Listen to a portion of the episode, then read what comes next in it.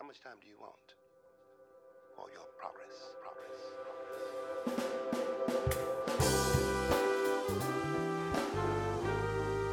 Welcome, welcome, welcome to Clatter Chatter on Things That Matter, the podcast that is intellectually engaging, theologically reflecting, encouraging, sociologically imagining ways in which we can live. Thank you for spending this short amount of time with us. We promise you that you will not regret a moment of it. Shout out to Trevor Smith and VJ Herbert for commissioning this fantastic music to get our minds going on things eternal, positive, and fulfilling life's purposes.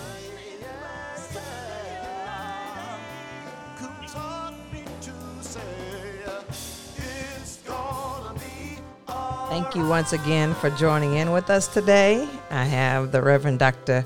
Brenda Hayes on standby for our conversation this week. Um, there's so much going on. Dr. Hayes, just greet us real quick. Say, hey, everybody. Hi, everybody. All right. This all is the day the Lord has made. It certainly is. In the midst of everything that is happening, we are we have witnessed the closing trial of uh, the George Floyd um, trial this week. The closing arguments happened the other day. Sure. We're expecting a verdict um, sometime within the next week. And uh, on top of that, we had a couple of more police shootings. Can you believe it? Um, uh, in in Minnesota, of all places, another police shooting in Minnesota. Daunte Wright, uh, God bless his soul, and then just recent footage of a 13 year old in Chicago shot a few weeks ago at the end of March. Um, unarmed 13 year old. God help us all. Uh, and, and then the pulling over of a United States decorated Army lieutenant in Virginia. Dr. Hayes, come on, give us some hope today. What what are you thinking? I- In my head, I'm I'm considering the Old Testament eye for an eye, and then the and then the New Testament when Jesus gives this thing: if your if your left arm causes you problems, then then chop it off. If your right eye causes you problems, then then pluck it eye out. And and I know uh, these bookends, Old Testament eye for an eye, and then understanding this this New Testament scripture of, of quote of Jesus, and then living through this grace. Help help help somebody out. Help us out to understand this madness. And then a mass shooting in Indianapolis at FedEx. Um, the today is April 16th. Help us, help us. Go ahead, Doc. Well, you know, I always believe that behind what is apparent, uh, there is the real truth. And sometimes we get stopped short at what appears to be. And on the face of things, it's really bad. You know, it's really bad. But if you look a little deeper, you can see um, hope for change. We're always looking for change and what can drive us as a people to that change. And I think the proliferation of these kinds of events, as bad as they may be, is what is going to drive this country to really do something in terms of police reform. Um, it's been bad like this for a long time, but it's it, but it seems that recently, every time it happens, it makes national news. And if you go back in the files, you can find out that there were there were a number of killings in a number of places that we never heard about. But why now? Why now are we, as a nation, hearing about them, regardless of, of what city it happens? It makes national news. And that's what's going to drive the national agenda. That's what's going to make people think across the country uh, of how police are taking the lives of innocent people, predominantly black males, And it's going to drive us to look into that real history of, of policing in this country. Uh, it was not always to protect everyone, but to protect uh, the interests of the dominant culture. Yeah, it's um, it is so. It's almost like it's so insidious um, how socially conditioned uh, we have become, and I speak of we. I'm speaking solely of myself. When uh, I, I, just recently uh, was fortunate enough to get another vehicle, and um, the anxiety around temporary tags and and just making sure that all I's are dotted and T's crossed because you, you, you want to be under the law and also embodied of grace. And um, it's a scary, scary situation to just think that every time we get in a vehicle or every time we might leave our apartment building or any time that we might um, look a certain way that we are subjected to hostility. Even this whole idea and I, and I thought this was a, uh, interesting as well that in the state of North Carolina there was a, some taunting by a military officer uh, of a young 18 uh, year old and I think it was in Columbia uh, South Carolina just the other day telling him, Why are you in my neighborhood? Get off my street. Go back to where you came. Just ugliness, you know? Um, and and I don't know mm-hmm. why why this this level of hatred of someone who's blessed with melanin is an issue. Um, and then uh, then I want to well, go ahead. I, I think you know the, the fear has been put into um, Caucasians because uh, they're they're ramping up this whole idea that very soon there'll be more people of color than Caucasians or those of European descent. And so when you ramp up that kind of fear, uh, it, it, makes people uh, go back to their old hateful ways. They never really got rid of them, but they were they were challenged to act in better ways. Uh, but fear can, can take you back to your roots. And uh, I think this is what has happened that now the fear that they will no longer be the dominant culture has got them crazy. And they're doing some of everything. And so we have to understand it from that perspective. Uh, and then the uh, right wing media is supporting that kind of mindset that, uh, you know, when you get to the Republican Democrat kind of thing, they're saying that the Republicans uh, are the ones who are going to save the nation. In other words, our way of life, which means dominant Caucasians. Um, and that the Democrats are wanting to bring in um, immigrants and people of color to to uh, overtake our country and to change our whole way of life. Well, that you know that has that is not a new idea. That is not a new incident. This country has always welcomed immigrants. In fact, the country is made up of immigrants. But you know, they flip the script and make it seem like um, a particular party is is is has in mind to really reverse the way of life in the country. I want to hear what you have to say about that. Well, here, here's what I want to I want to bring up because that's that's a that's an interesting point because we know that from a political context, the uh, the Southern strategy is what made everything flip.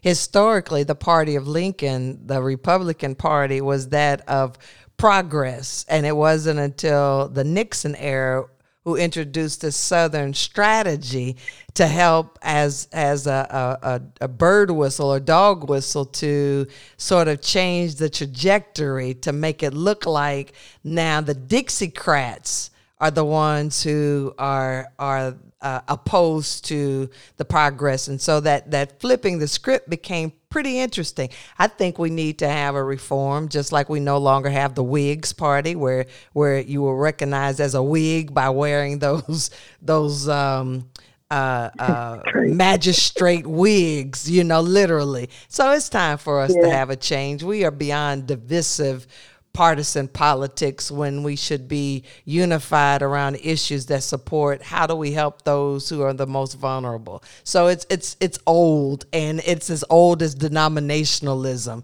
you know it's this divide and conquer stuff is ridiculous and to be labeled and to wear a particular label I think is demonic. And um, and but here's something I also think about. This happened on Wednesday of this week. That would have been April. Uh, I want to timestamp this podcast for for historical purposes. But on Wednesday, April the fourteenth.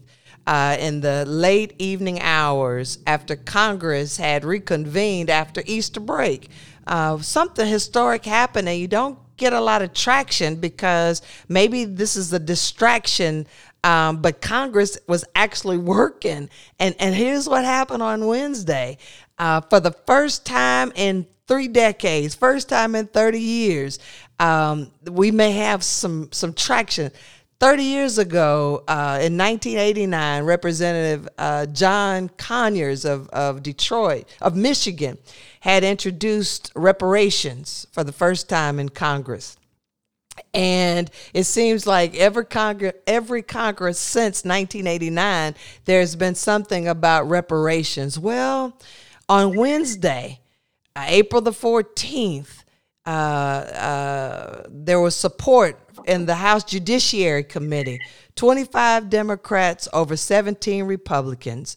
Uh, if this particular bill, H.R. 40, passes both chambers, it will establish a commission to study reparations and demonstrate to Congress the U.S. government's role in enslavement and systematic disenfranchisement of African Americans. Now that's a big deal. Mm-hmm. Uh, it's it's commissioning a study, and and hopefully with this particular study, and and I don't know if you watched any of this, Dr. Hayes, and I don't know how much um, the the political pundits or or the news personalities even reported on it, but this is a big deal and the to hear the discussions on the on the on the in the house chamber of those who were so opposed to it, it was eerily it was scary. Let me just put it that way. Um, and and it was like, uh, why why it's, it's commissioning a study. It's not the law of the land. What are you afraid about studies? Are you afraid that mm-hmm. this study will reveal some some truth that slavery yes. actually did happen? Go ahead, let me hear from you. Yes, yes.